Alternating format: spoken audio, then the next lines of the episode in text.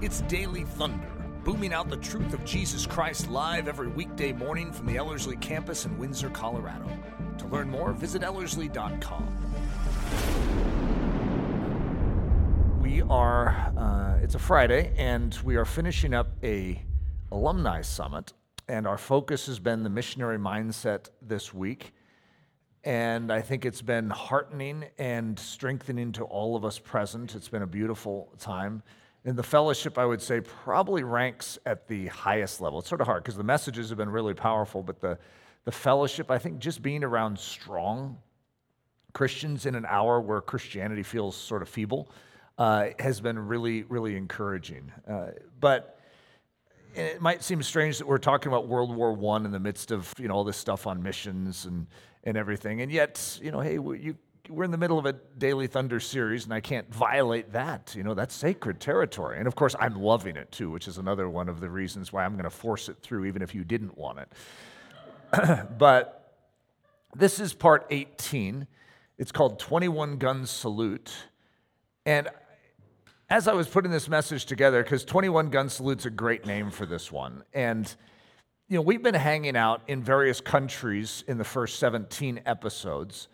And I was almost thinking of doing an analysis of all my messages and figuring out which countries was sort of the dominant country in that. But we spent a good deal of time in France. Of course, that's where most of World War I is going to be played out so far. But we had some time in Belgium, and because that's where the violation of Belgium neutrality is going to start with German aggression, and which is going to bring Great Britain in.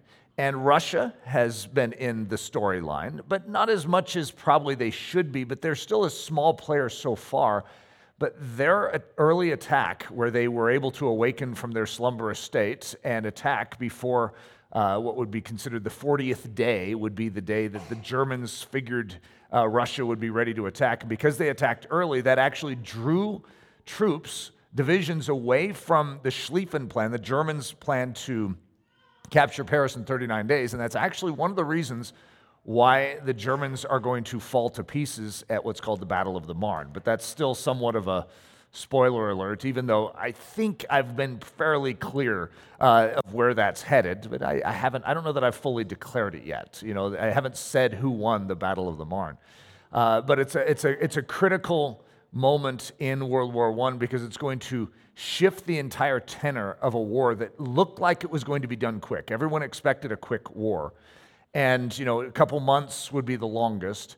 And now, suddenly, because of the Battle of the Marne, everything is going to shift, and we're going to go from a movement warfare, where it's actually like ancient warfare, where you're actually on the battlefield, marching, fighting, uh, moving, uh, you know, playing a fife, and I mean, literally, that's how it was. Uh, to suddenly this thing called trench warfare, which is then going to gobble up lives in the millions over the next four years. And it's a very, very difficult thing to study. And so I'm still trying to figure out exactly how to bring edification out of certain aspects of this which means I might do a fast forward button. I know it's a total violation if you're teaching war history, but I'm not trying to teach war history.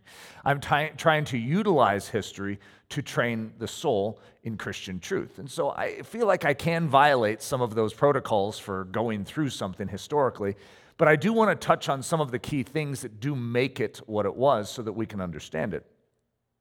But we've been in uh, Great Britain as well. We haven't really taken any time, a lot of time in Austria Hungary. We had one bullet that was shot in Sarajevo, uh, which is going to start the war, and that's when Franz, the Archduke Franz Ferdinand was shot by Gavrilo Princip.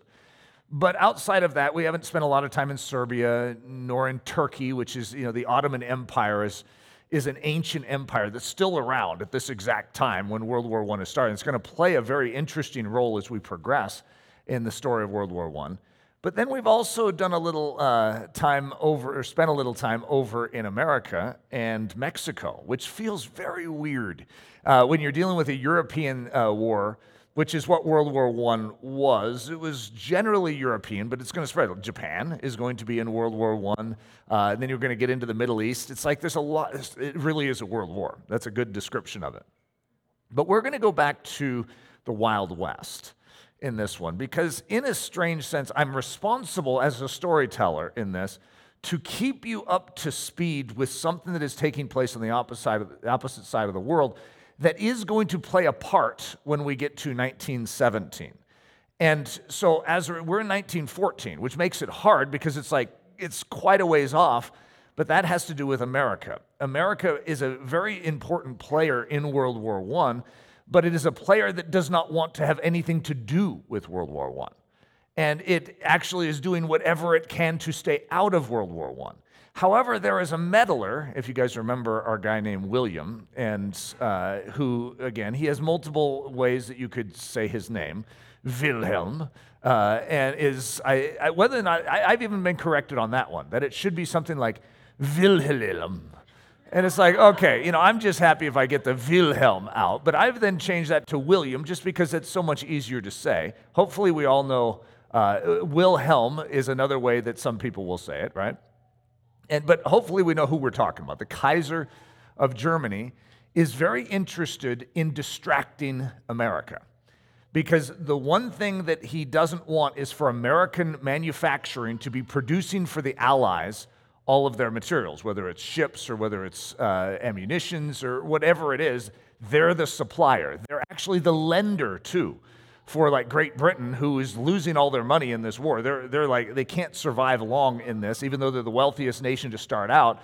At the end of World War I, the wealthiest nation in the world is going to be America. America is going to massively prosper through World War I, and the center of international banking is going to go from London to New York in World War I. And so, this nation that we're in you know, almost has a uh, love hate relationship with World War I. It actually tremendously benefited us as a nation, though I don't think any of us is a real sponsor of all that flowed out over the last 100 years. I think we'd almost rather trade out uh, being the, uh, the financial center of the world for uh, not having the last 100 years of communism, really. That's what's going to be one of the big things that, as we sort of go through this story, that we're going to see comes out of this, is what's going to happen with the Russian Empire, which is why Russia is very, very important in this storyline. So let's go to the Wild West and to our friction that is being developed between Mexico and America, which is sponsored by none other than Kaiser William. I know that sounds funny. I need to say it Kaiser Wilhelm if I say it that way, but by our King William. How, how about that?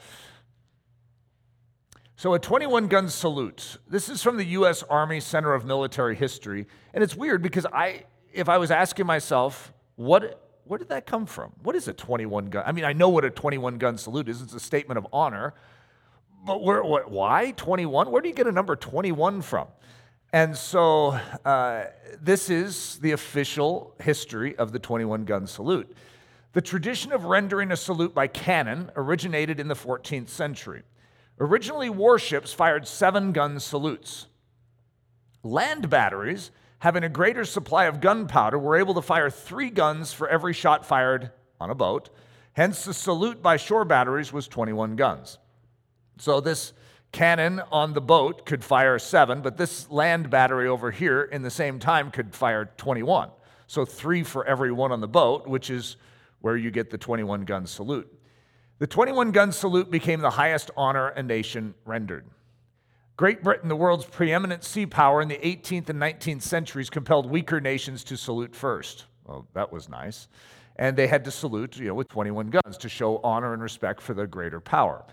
Eventually, by agreement, the international salute was established at 21 guns. Now, internationally, it's recognized as 21 guns, although the United States did not agree on this procedure until August 1875. That's classic United States. It's like, you guys can use the metric system, but not us. You know, we are we are the uh, anomaly in the system, and so even with the 21 gun salute, we did not uh, buy into that until August 1875. Even though in 1842 the presidential salute was formally established at 21 guns. In 1890, regulations designated the national salute, so this is in America, as 21 guns. Today, the national salute of 21 guns is fired in honor of a national flag, the sovereign or chief of state of a foreign nation, a member of a reigning royal family, and the president, ex president, and president elect of the United States. It is also fired at noon of the day of the funeral of a president, ex president, or president elect. So, whether or not that plays a huge role in what we're saying, it sort of does, because there's going to be a 21 gun salute right back in this time period that is going to start something. And it's an interesting storyline. Again, I'm, I have to go back, even though this might seem strange. We're in the Battle of the Marne. We're at a key moment where John French has just agreed, with the tears streaming down his face, to join uh, Joseph Joffre to attack the right flank of Kluck. And then I'm like, all right, let's visit America and Mexico. And it's like, what? What are we doing here? Well, we have so many storylines simultaneously. And isn't that the way a good like drama series works when they have multiple series? They, they bait you here and you know leave you hanging and then go off to somewhere else. That's what I'm doing. the crisis. Now, since I had to, you know, put the, the date on the screen, it sort of gives away that this, how does this fit into World War I when it's February of 1913? We're in September of 1914, and now suddenly Eric is going way back in time. And it's because there are certain events that are taking place. Remember, sponsored by Germany. Germany wants to create a distraction. Germany knows that Der Tag, which is what they call the day, where they're going to attack through Belgium and down into Paris, is coming. They've been preparing for it. They, they were just waiting for the moment. So when Gavrilo Princip's gunshot goes off and Austria Hungary declares war on Serbia and Russia mobilizes, they feel like they have cover for, to excuse themselves to go on the attack. And that's what they do. They are leveraging this situation to do something that they have long planned. And part of that long plan is dealing with America. They want America to stay asleep. They want America to be distracted with its own home front issues, which is what we specialize in, by the way, guys. Up to that point, foreign policy for America was we do not go over and slay foreign monsters. That is not what we do. And George Washington, that was his, his speech as he was even saying farewell. And he's telling America if you want to keep this together, this great republic that we've started, you cannot deal with European conflicts. Do not be drawn in by them. You make sure you keep your borders and you keep it strong. So it's like it has some wisdom to it, but at the same time, it's a hard one as a Christian to reason through. If you have strength and there's someone on the other side of the world that could use that strength to be protected, what are you going to do? Just keep your strength? It's a very interesting tension that's going to come up in World War I because Woodrow Wilson, the president during World War I, has doggedly decided that he is not going to deal with World War I. He just wants peace, and so he's going to be the arbiter of peace, and that's what he's trying to do. Meanwhile, William is doing his best to create havoc for him uh, down in Mexico so that all of the energies of the Americas are placed right there with Mexico. And it's a very interesting tension that is taking place. And in a sense, we're being played, Mexico's being played, we're all sort of falling into this thing, and William is licking his chops. The crisis. So here's Francisco Madero, and he's the 37th president of Mexico. And I'm not going to speak a lot about this guy, however, he's going to be killed. Now, that wasn't actually that abnormal at that time. Uh, it was a very unstable government in Mexico at this time. But he's the 37th president. Now look at this the 39th president, the guy that follows in him. We skipped one. How did we get from 37 to 39? It's because there was a guy that came into the presidency for like an hour and a half, and I don't have his name to give, but let's just uh, say that's how unstable the government was, right? And this guy is the one that killed Madero, okay? And his name, if I can say it, Victoriano Huerta. And uh, so this guy is a bad guy, okay? That's the way he's going to be painted up, and he's just the bad guy. And this is going to be happening at the same time President Woodrow Wilson is stepping into power, into his presidency, that this is all happening. So, and there's our, our guy, Woodrow Wilson, the 28th President of the United States. A very astute man, uh, a scholarly man, the most scholarly president we've ever had the most learned, bookish president we've ever had. And he's a peace guy. So he's a pacifist. He doesn't fight, he reasons. And yet, he is going to be the president during the Mexican Revolution and World War I. That is the great irony of his presidency is we've probably never had a more pacifistic president ever than Woodrow Wilson, and he's the president that violates all of our policy that we've held as the United States to ever involve ourselves in a foreign war. And he's the president that pulls the trigger on that. It's the great irony of the American side of World War I. But he's a guy that, if you ask me, like, what's your opinion on Woodrow Wilson? I don't know. It's like, I almost want to say, I'll get back to you on that. I can't figure this guy out of whether I like him or I don't. I identify with certain aspects of him, but he is arrogant. And I'm just not attracted to the arrogance. I like the fact that he wants to change America. And I like the fact that he wants to do things, he wants to get the junk out of Washington, D.C. In fact, he's going to remind you of a certain president that you know, we recently had.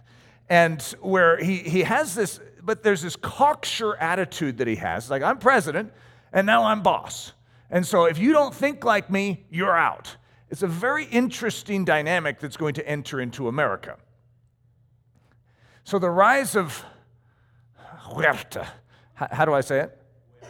Huerta? Huerta. Wasn't that what I said? What in the world? Get this uh, guy from Mexico in here and he's going to correct everything I say. This is dangerous. the rise of Huerta. How's that? Okay. Sounds just like what I said earlier, doesn't it?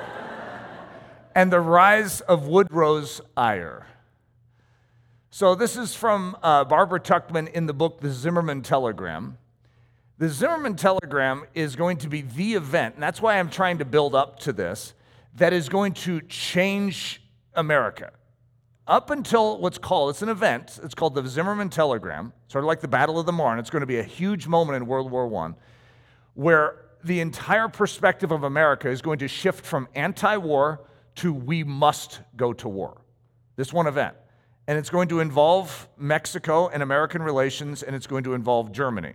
And so all these things are going to come together. But I sort of need to build the storyline for that. So Barbara Tuchman says this, and this is talking about the, uh, the overtaking of the government by, by Huerta. After 10 days of terror and bombardment, 10,000 were dead, and Mexico had a new Iron Man who, behind the blood and cannon smoke, had made his spring to power. He was General Victoriano Huerta, a pure blooded Indian with a flat nose, a bullet head, a sphinx's eyes behind incongruous spectacles, and a brandy bottle never far from hand. Wily, patient, laconic, and rarely sober, he had risen carefully through the army, step by step to its command, serving under both Diaz and Madero whom he now betrayed and arrested. Okay, we got a bad guy here. And this guy is not stable. And, you know, with a brandy bottle in hand and rarely sober, this is not necessarily the guy that anyone's wishing to lead the country, right? And we're already in a volatile time of relations with the United States and Mexico. You see, we have grown up in a time, if you've been in America, where we don't have a volatile relationship. We have issues of immigration that are very real. But it's not like the threat of war. Back then, it was the threat of war, but it wasn't just war with Mexico. It was Japanese Mexican ties that the Japanese would want to invade through Mexico. And which is weird. I don't know that any of us have ever had the thought, right? But you go to World War II and you recognize this was a very real thing because that's what ja- Japan's not going to end up coming through Mexico in World War II, but they're going to bomb Pearl Harbor, which was still one of the concerns at this time which is weird to many of us who never spent a lot of time thinking about uh, Japanese, Mexican, uh, American relations. It's just not really in our thought processes. So, history, this is Barbara Tuchman, says history chose this precise moment to inaugurate Woodrow Wilson as the new president of the United States. In his way, he too was an apostle, not a messiah like Madero, but rather a Luther, intent upon a reformation, schooled, incorruptible, and sure of his purpose, mandated by himself as by the electorate to sweep out the old iniquities and the new greeds and redeem the level of American politics. I'm just going to pause there, okay? Because everything you're hearing about this man, eh, Woodrow Wilson, as he's coming in, sounds very similar to how Donald Trump came in. It's, it is an interesting meditation. And he is going to have about, uh, he's going to be rather brusque like that too. And he's, but he's very different than Trump in a lot of ways. Trump is a guy who would, you know, you mess with America, you're a goner. This guy is the pacifist, Woodrow Wilson. So he's very different in a lot of ways, but it's interesting because America was at a point where the filth in government was so much that they wanted a guy to come in that was totally outside the system, that had no governmental experience, but was a guy who had values and a guy who was moral and a guy who wanted the best for America as opposed to to gain from American prosperity. And in comes Woodrow Wilson. Reform, this is speaking of Wilson still, reform was what the time demanded, and reform was the device on Wilson's banner. With him, he brought into office other devotees of the new freedom, among them William Jennings Bryan, the most improbable Secretary of State America ever had, and Josephus Daniels, a pacifist, listen to this, as Secretary of the Navy. He sticks, he sticks a pacifist over the Navy going into World War I, okay? To them, as to Wilson, General Huerta was everything that was abhorrent. So these guys, remember, they're wanting to get the filth out of America, but they have filth down in Mexico.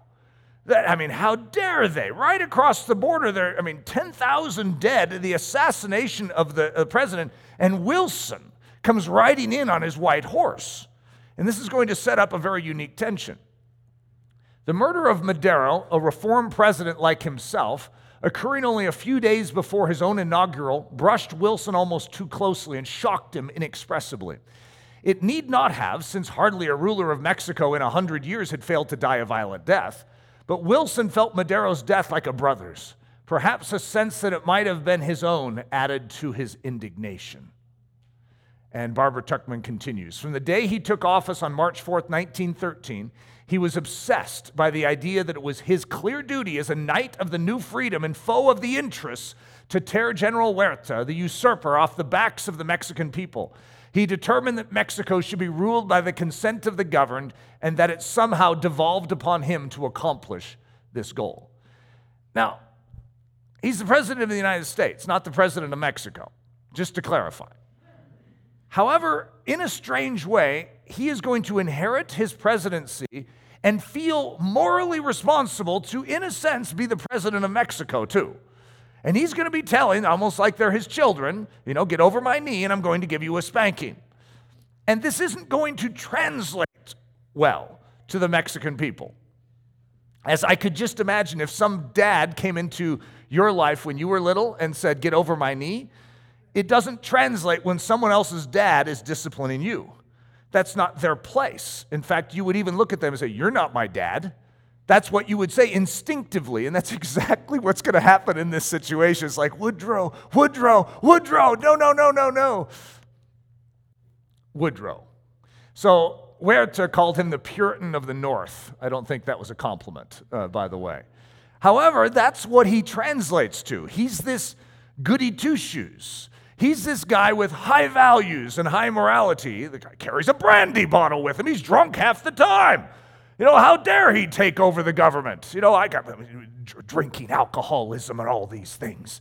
You know, that's not fit for a leader of any country to do. And this is actually his thinking. And I'm not saying that it's incorrect as if I'm a sponsor of alcoholism. It's just, it's very interesting because, like, Woodrow, why don't you manage your nation here? And let the Mexican people manage theirs. And yet, that isn't how it's going to play out. So, this is a quote. Listen to this quote I am going to teach the Latin American people to elect good men. This is like one of his mandates that he feels he has from the American people who elected him president. Somehow he translated it that way. So these are some quotes because I'm I, I, really to slim down this message. I just had to give some quotes to give the feel of it. There's great tension in this. This guy lays in bed at night thinking about it, about Huerta and how Huerta is not really the president. He will not acknowledge the guy as president. He will not even say his name out loud. So he's ca- he's called like that man. Uh, and so these are some quotes. That scoundrel Huerta. Okay, he did say it there. Uh, Wilson said, "The usurper, that desperate brute." That person that calls himself the president of Mexico. And then when the British weren't standing with him, it really hurt him. He was hurt by this. The fact that, you know, the British don't appreciate my moral position on Huerta. Because to them, it's a governmental thing. It is not moral. It's like, hey, you're creating a crisis. militarily speaking, financially speaking, for the international banking because you're not recognizing their president. And 16 other nations have recognized their president, but the United States refuses, and they're holding out in doing it. And then Wilson also added, it's impossible to regard the act of Huerta as otherwise as an, as otherwise as an act of bad faith towards the United States. Everything Huerta does does not acknowledge Wilson's authority over him. And I mean, a good question is should he acknowledge Woodrow Wilson as his superior? Should he acknowledge, you know, that Wilson is over him? And so he's just sort of like, why do you keep talking up there, O Puritan of the North? You know, I'm trying to run my country down here. That's not your country. That's Madero's country, who you killed. And so we need a, a, good election that actually is of the people for the people. And we need to do this right. I'm going to teach the Latin American people how to elect good men, and you're not one of them.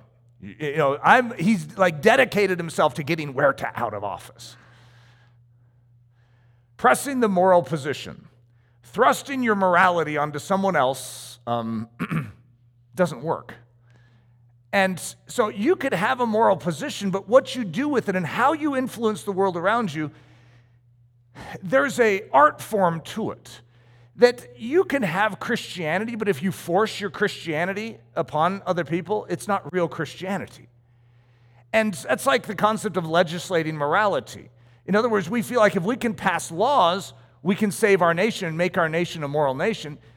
That starts in the interior zone of the life. So when Constantine is going to actually force people into Christianity, he actually is creating an aberration to Christianity. He is going to disturb the integrity of what Christianity is. You can't legalize or moralize or force something from the outside. The way the Spirit of God awakens a soul is in and through inner work. He can appeal from the outside, but it has to be something of agreement within. For me to disciple someone, there has to be a readiness and a submission and a willingness and even an ask. When someone is coming to Ellerslie in a strange way, the way I translate it is they're asking to be discipled, which is why one of our main requirements for coming to Ellerslie is you have to prove that you want to be here. We don't want the arm twisted person coming in and say, Yeah, my mom is going to make me do this. Otherwise, I can't get a car. And we're like, No, we're, we're not interested in that. We're not interested in you being arm twisted into discipleship because then it's not real discipleship. Then it's you going through the motions so that you can get a car. And that's actually damaging to your soul. It's not just damaging to this environment, which, by the way, it is a dead weight on this environment. We don't want that. And there is a certain territory that we are all given. Now, if you've ever heard me speak on government, I'm going to speak on jurisdiction. It's one of the key principles of American government. Juris diction. Diction is speech. Juris is ruling territory or legal territory. So the legal territory over which I have say, that's your jurisdiction. Woodrow Wilson does not have jurisdiction over Mexico. Now, for, with all his brainy brainiac potential, that's some weird vulnerability he has is not understanding his jurisdiction in this situation. It's fascinating, but even in America, when we understand jurisdiction, I recognize that as an individual, someone can't force me in this country to think a certain way, to believe a certain thing. In other words, there's a certain autonomy to the individual life where I have jurisdiction over my thoughts and over my conscience. And as a result, that's always been protected in our history as a country which is a unique thing that isn't always protected in every country. So if you don't believe something, if you don't bow down to this God, then you will be killed. But in our country, there's been a preservation of that individual jurisdiction, that territory of individual belief. But then, as a, as a family, I have jurisdiction over my home, which is interesting to think that the President of the United States cannot tell me how to feed my kids or how to teach my kids or train my kids it's like that's actually under my jurisdiction. Now, if I'm harming my kids, if I'm abusing my kids, that brings in the federal government or the state government or the local government to actually intervene because I'm actually violating different laws that they have jurisdiction or say over. But if I stay within the boundaries of law, there is a protection. And I can handle my home in a manner that is peaceful, that is life giving, that is, according to me, healthiest for my kids. And the president of the United States, though he is of greater authority in the land than me, he is not of greater authority in my home. Isn't that an interesting statement? That I, in my home, have greater authority than the president of the United States does over my kids. The president of the United States can't come to my house and, and say to one of my kids, go down and clean your room. It'd be very inappropriate. My kids could look at him and go, uh, You're not my dad. and it would be an awkward moment for all of us, right? If that happened.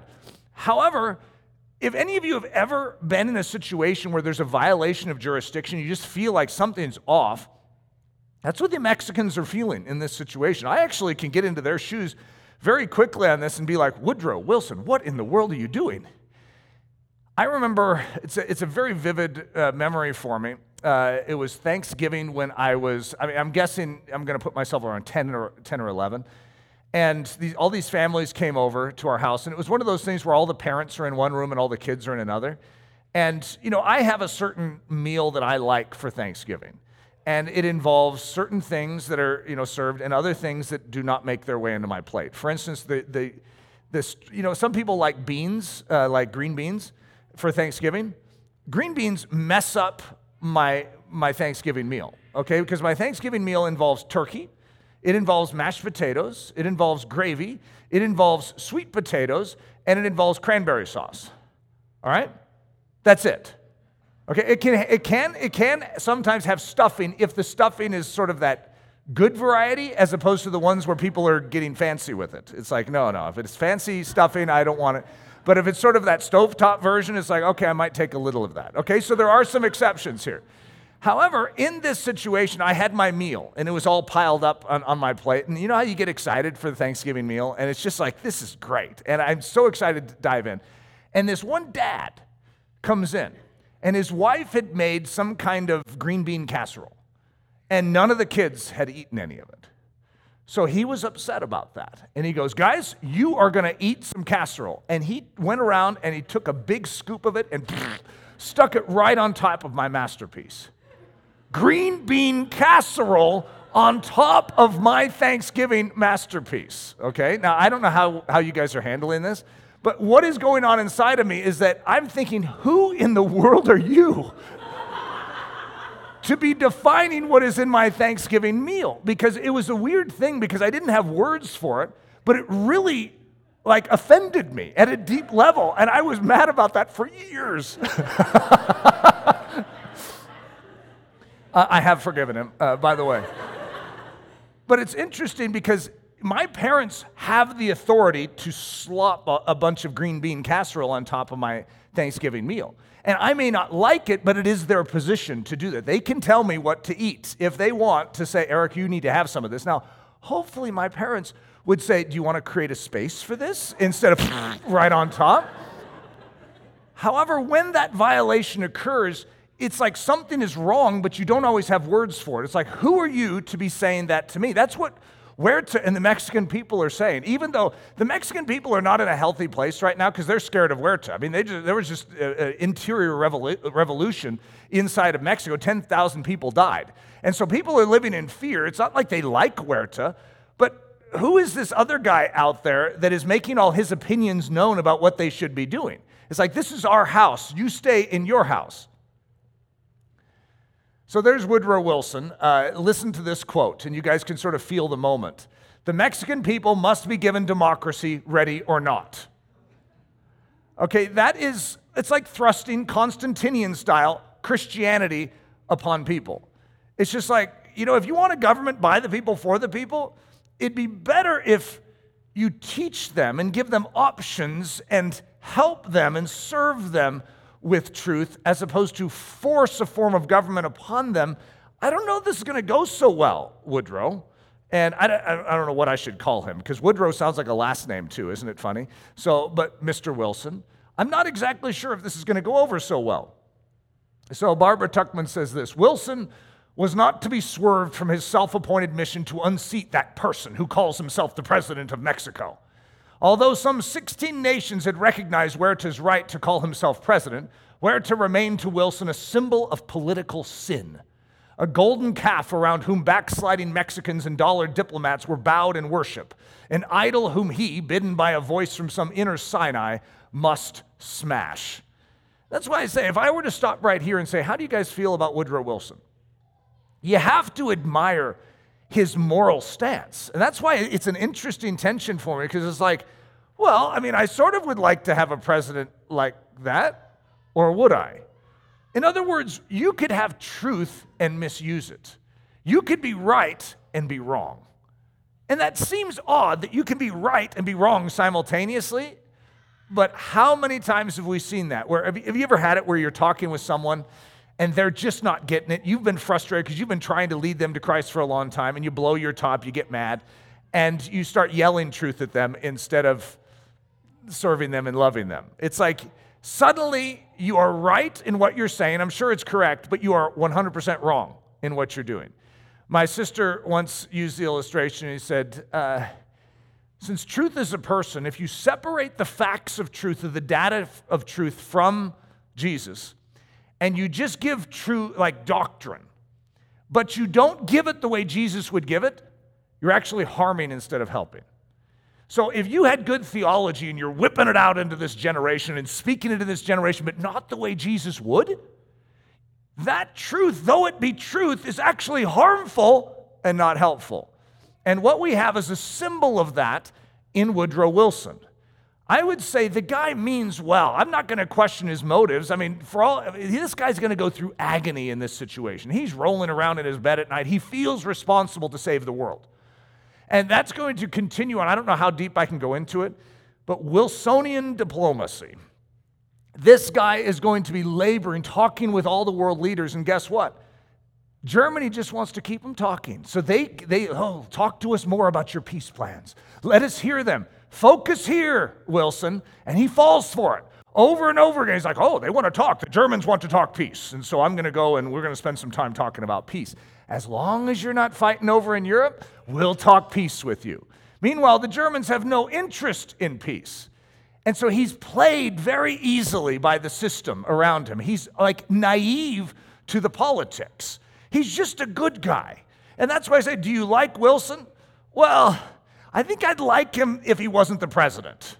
But when you stick that in the presidency, something goes weird. And it's like we need his morality, but we also need something else. It's like missing.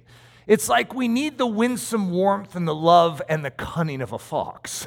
we sort of want to weave that all together to get the right guy because people are saying we have Jesus in our presidency. That's, that's actually the way they accused America. Like over in Europe, it's like, oh, you guys have Jesus on the throne over there. And they didn't say it very nicely. In other words, it wasn't translating as a helpful Christ. It was a guy who was all interested and focused on his own country and wanting just peace, peace, peace. What do we need to do to have peace? You can be correct and 100% wrong simultaneously. So, obviously, maybe I shouldn't say obviously. I'm going to just say it. This is the crux of the reason I'm bringing this particular message up. Wilson is right. What Huerta did to Madero is wrong. His entire presidency is an incorrect way to ascend to any form of leadership. That brandy bottle is unhealthy for Huerta. Wilson's right. However, it's not Wilson's place to deal with that brandy bottle. And it's not Wilson's place to, to teach the Mexican people how their presidency is supposed to work. It does not mean that Mexico can't ask for Wilson to assist, but Mexico isn't asking Wilson to assist. So Barbara Tuchman says it this way Mexico's anarchy was then America's number one foreign problem. And the sound of shooting from over the border made more noise in American ears than the shooting in Europe. William II from Germany had succeeded. In other words, Americans were so distracted with this, uh, this Mexican revolution that we were having with them along the border, which a lot of this was sponsored by Woodrow Wilson stepping in the cow patty that William was setting up for him. It's like, step right here, step right here, come over here and step into this. I mean, Wilson was perfectly suited to be played by William. And it's like, oh, it's painful to look back on. And yet, the story actually, eh, eh, because I, I, don't want to give any spoilers away, but it does turn on William. And it, it's a really good turn. And Wilson does sort of wake up somewhere along the line here, even though it takes him a while. Luke 10 38 through 42. Now it happened as they went that he, speaking of Jesus, entered a certain village, and a certain woman named Martha welcomed him into her house.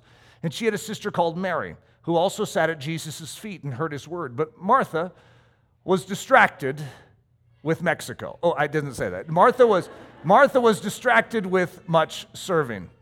And she approached him and said, Lord, do you not care that my sister has left me to serve alone? Therefore, tell her to help me. And Jesus answered and said to her, Martha, Martha, you are worried and troubled about many things, but one thing is needed, and Mary has chosen that good part, which will not be taken away from her. So, what I, I've used this as an illustration of this many times. What Martha is doing in desirous to prepare a table for Jesus, you know, she has the roast in the oven and she doesn't want it to burn. She wants the table to be set correctly. The Son of God is coming into her house. Do you blame her for wanting to be hospitable?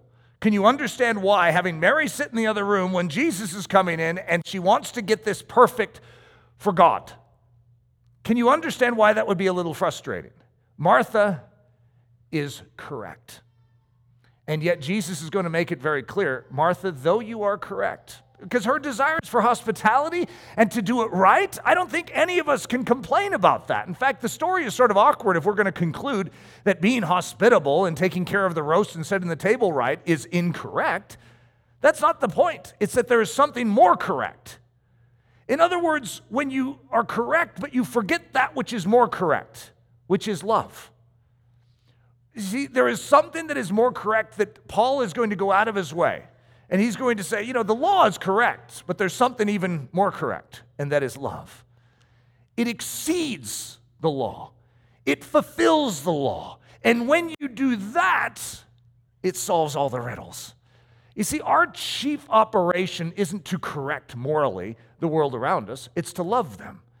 You see, the Spirit of God has a job to correct moral behavior but also like in a discipleship environment, which is a family, a family is a discipleship environment, or something like this, a church, there are points of contact where there is submission, where Huerta comes to Wilson and says, Could you help me with my government? I, I just don't feel like we're doing it right.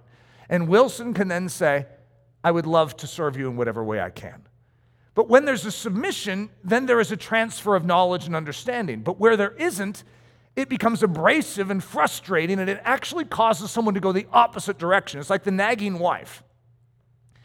A woman sees something that a man ought to be. She has like a blueprint of excellent manhood. Why God gave it to the woman instead of the man, I'm not exactly sure, right?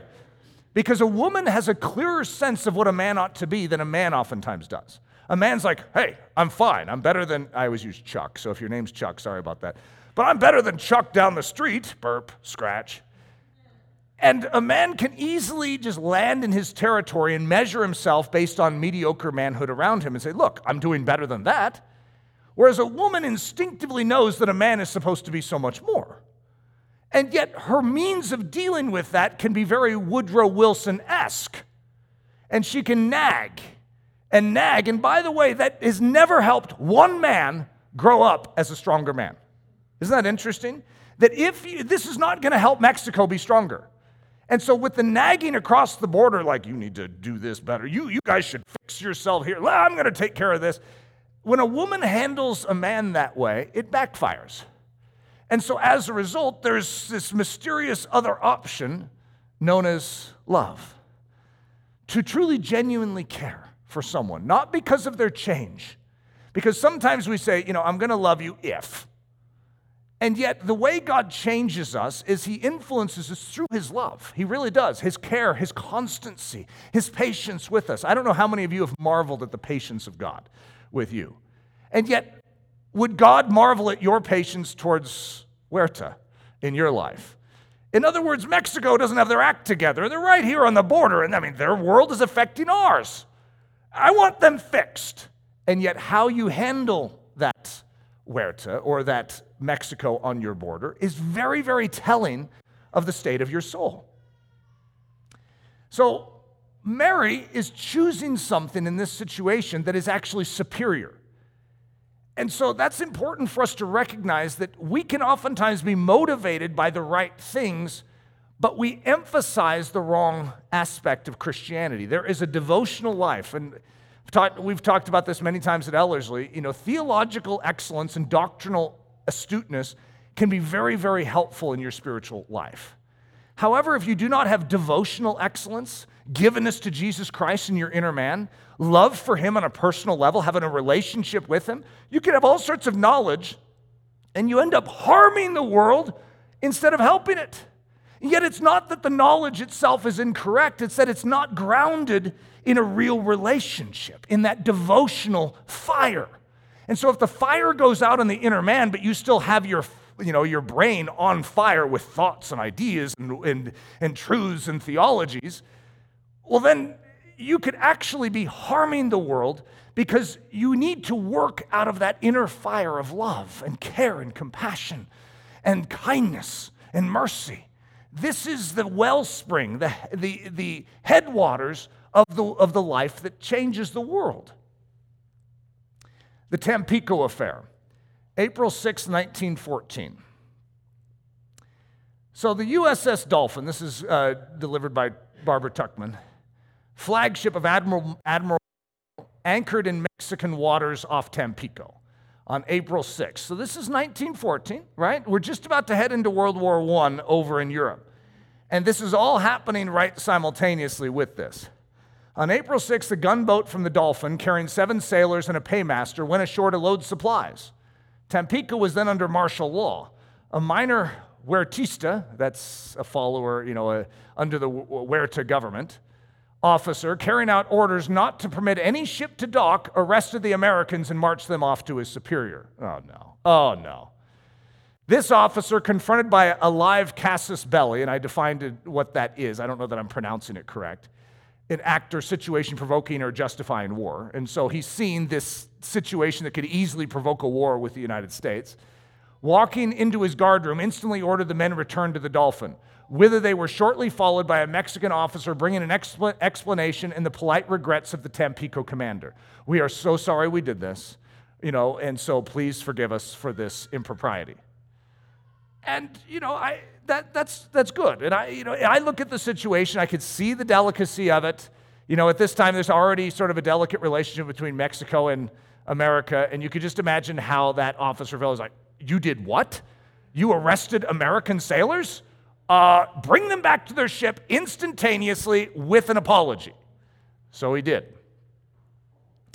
Admiral Mayo, the one over the ship, however, believing that American honor required a 21 gun salute in token of official Mexican apology, as well as punishment of the arresting officer, issued an ultimatum answerable within 24 hours.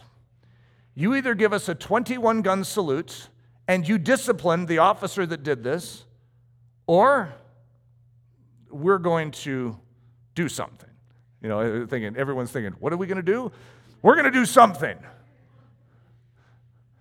The ultimatum. Hmm. I wonder how that will work. Well, who's the ultimatum to?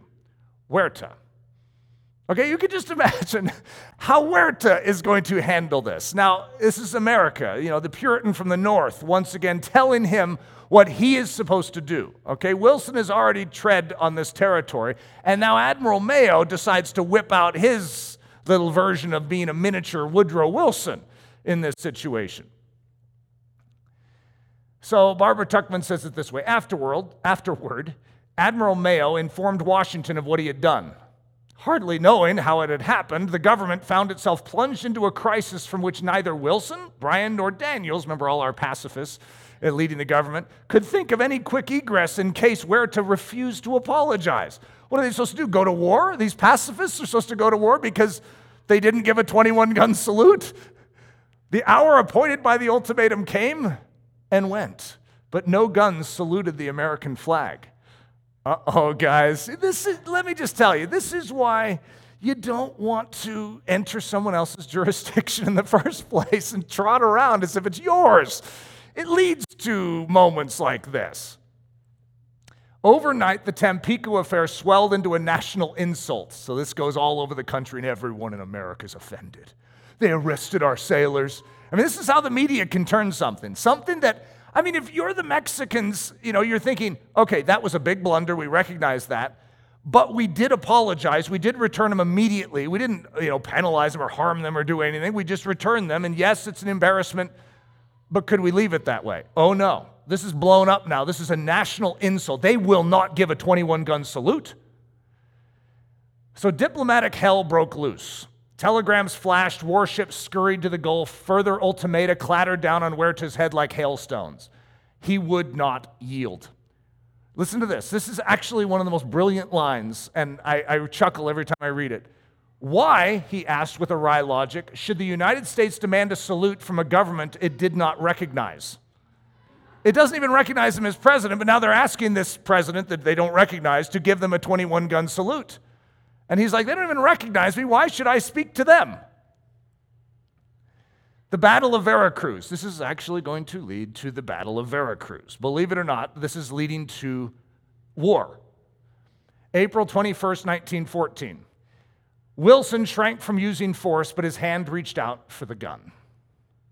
Although needless to say, and this is Barbara Tuchman, although needless to say, Wilson cared little about a salute to the flag for its own sake, he narrowed the issue entirely to that question and left everyone feeling distinctly uncomfortable. Wilson will not budge on the 21 gun salute. If it's not a 21 gun salute in honor of America, then we're, uh, then we're going to we're going to attack. And poor Wilson, the, the pacifist. You know, it's like this has to be the hardest thing for him. But he's gotten himself in so deep. He won't recognize this government. This government is spitting in his face and they did not give a 21 gun salute. And everyone could, it's examining the situation like in Wilson's government, is like, are we actually making an issue out of a 21? We're going to go to war over this? I mean, but at this point, your dignity's at stake. You know, I mean, you have to follow through. It's like that time when you tell your kids, it's like, if you do that, we're going home. And then they do that. And you paid $800 for the tickets. Uh, what do you do now? I mean, there's a dignity here issue. How do you follow through and show consistency as a parent? Demanding the 21 gun salutes. So, this is going to lead to what's called the Battle of Veracruz, and there's some great ironies. I wish this could have been uh, episode 21 because it would have been another 21 mixed in. But this is on April 21st in Veracruz. That, 21, that demand for a 21 gun salute, which they didn't get, is going to lead to 21 Americans dead. And it's an absolute disaster. I mean, there's nothing positive in this situation. However, what you need to realize is that Wilson and the Mexicans are being played. They're being distracted too. The Germans have their finger in all of this. This is what they want. They want, then they want this for us. This isn't just what they want for Mexico and America. This is what the enemy is doing in us. He knows that there's a greater battlefield for us to be playing in.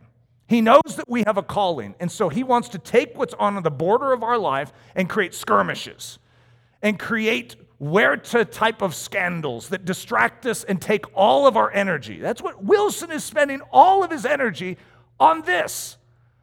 And you could say that is pathetic when you have one of the most important things in world history taking place and you're distracted with this, Wilson. So, simply put, we all have a Huerta. But how will we handle our sinister threat? We have skirmishes along our border because that's where the enemy knows to hit us. And as a result, we need to be very watchful how we play out our Christianity. Because, and I've said this before, unforgiveness is a very reasonable thing to conclude when someone, you know, comes up and bops you in the nose, calls you a few names, and then runs off. It's like, excuse me? What was that? And as a result, their misbehavior actually can create your misbehavior. And what is taking place in Mexico is misbehavior. That's wrong. However, it's creating a misbehavior on the, on the part of the Americans as well, which is actually taking them out of a position to end this war and save countless millions of lives. If, and I don't, I don't want to speak to this too strongly because it gets into the what ifs type of a situation.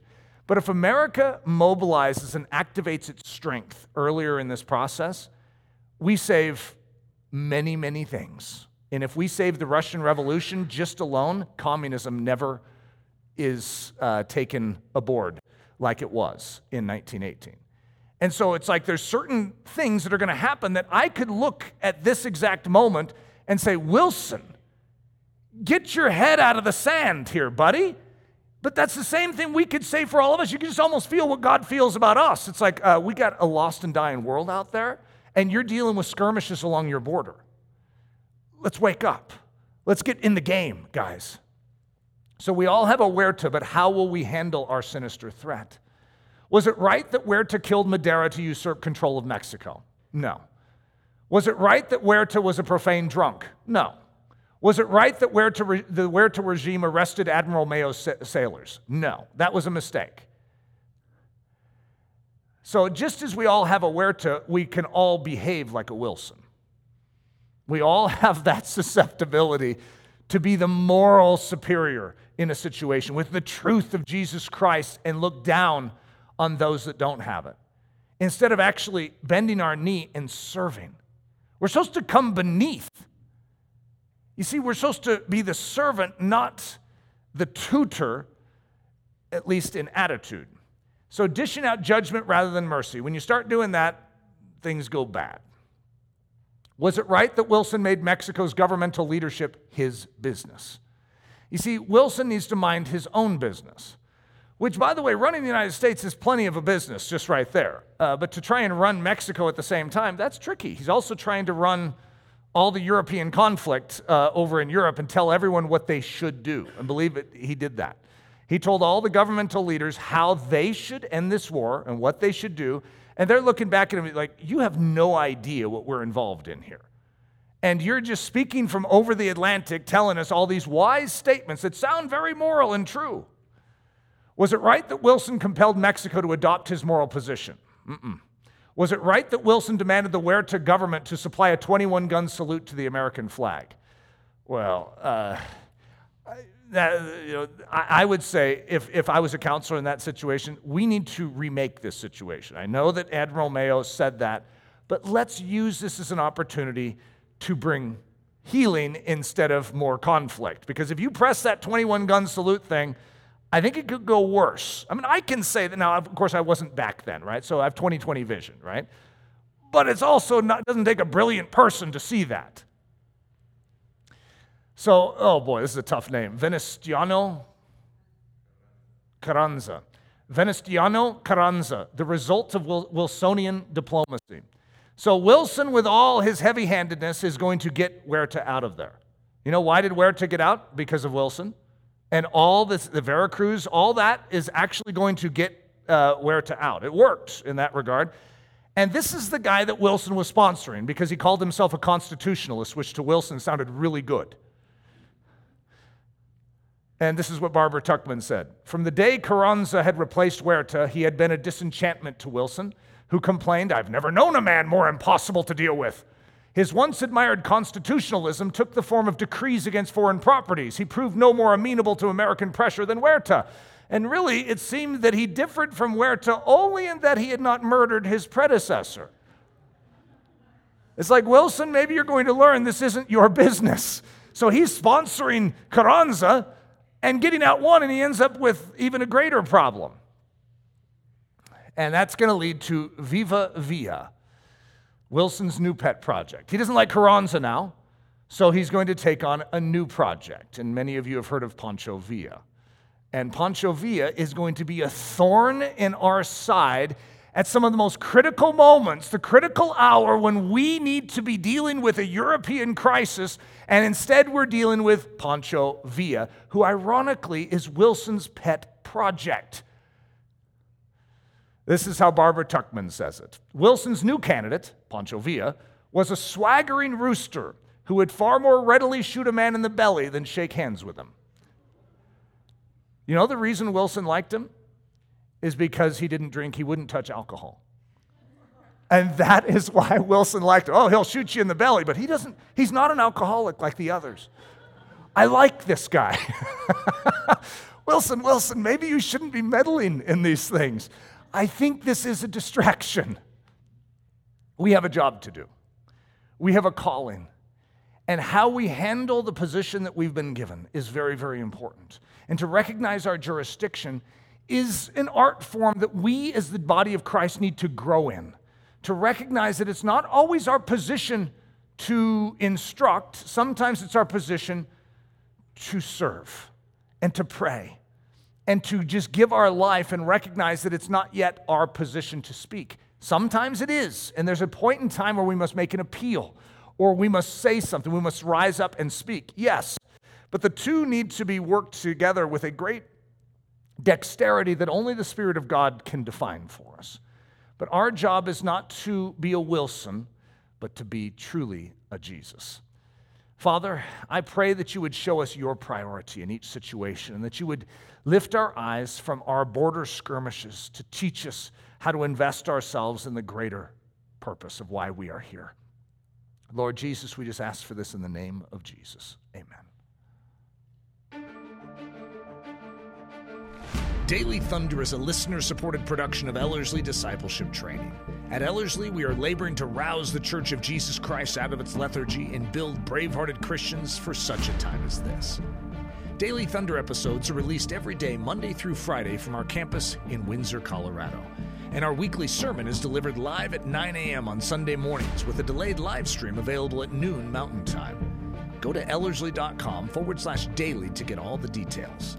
Thanks for listening.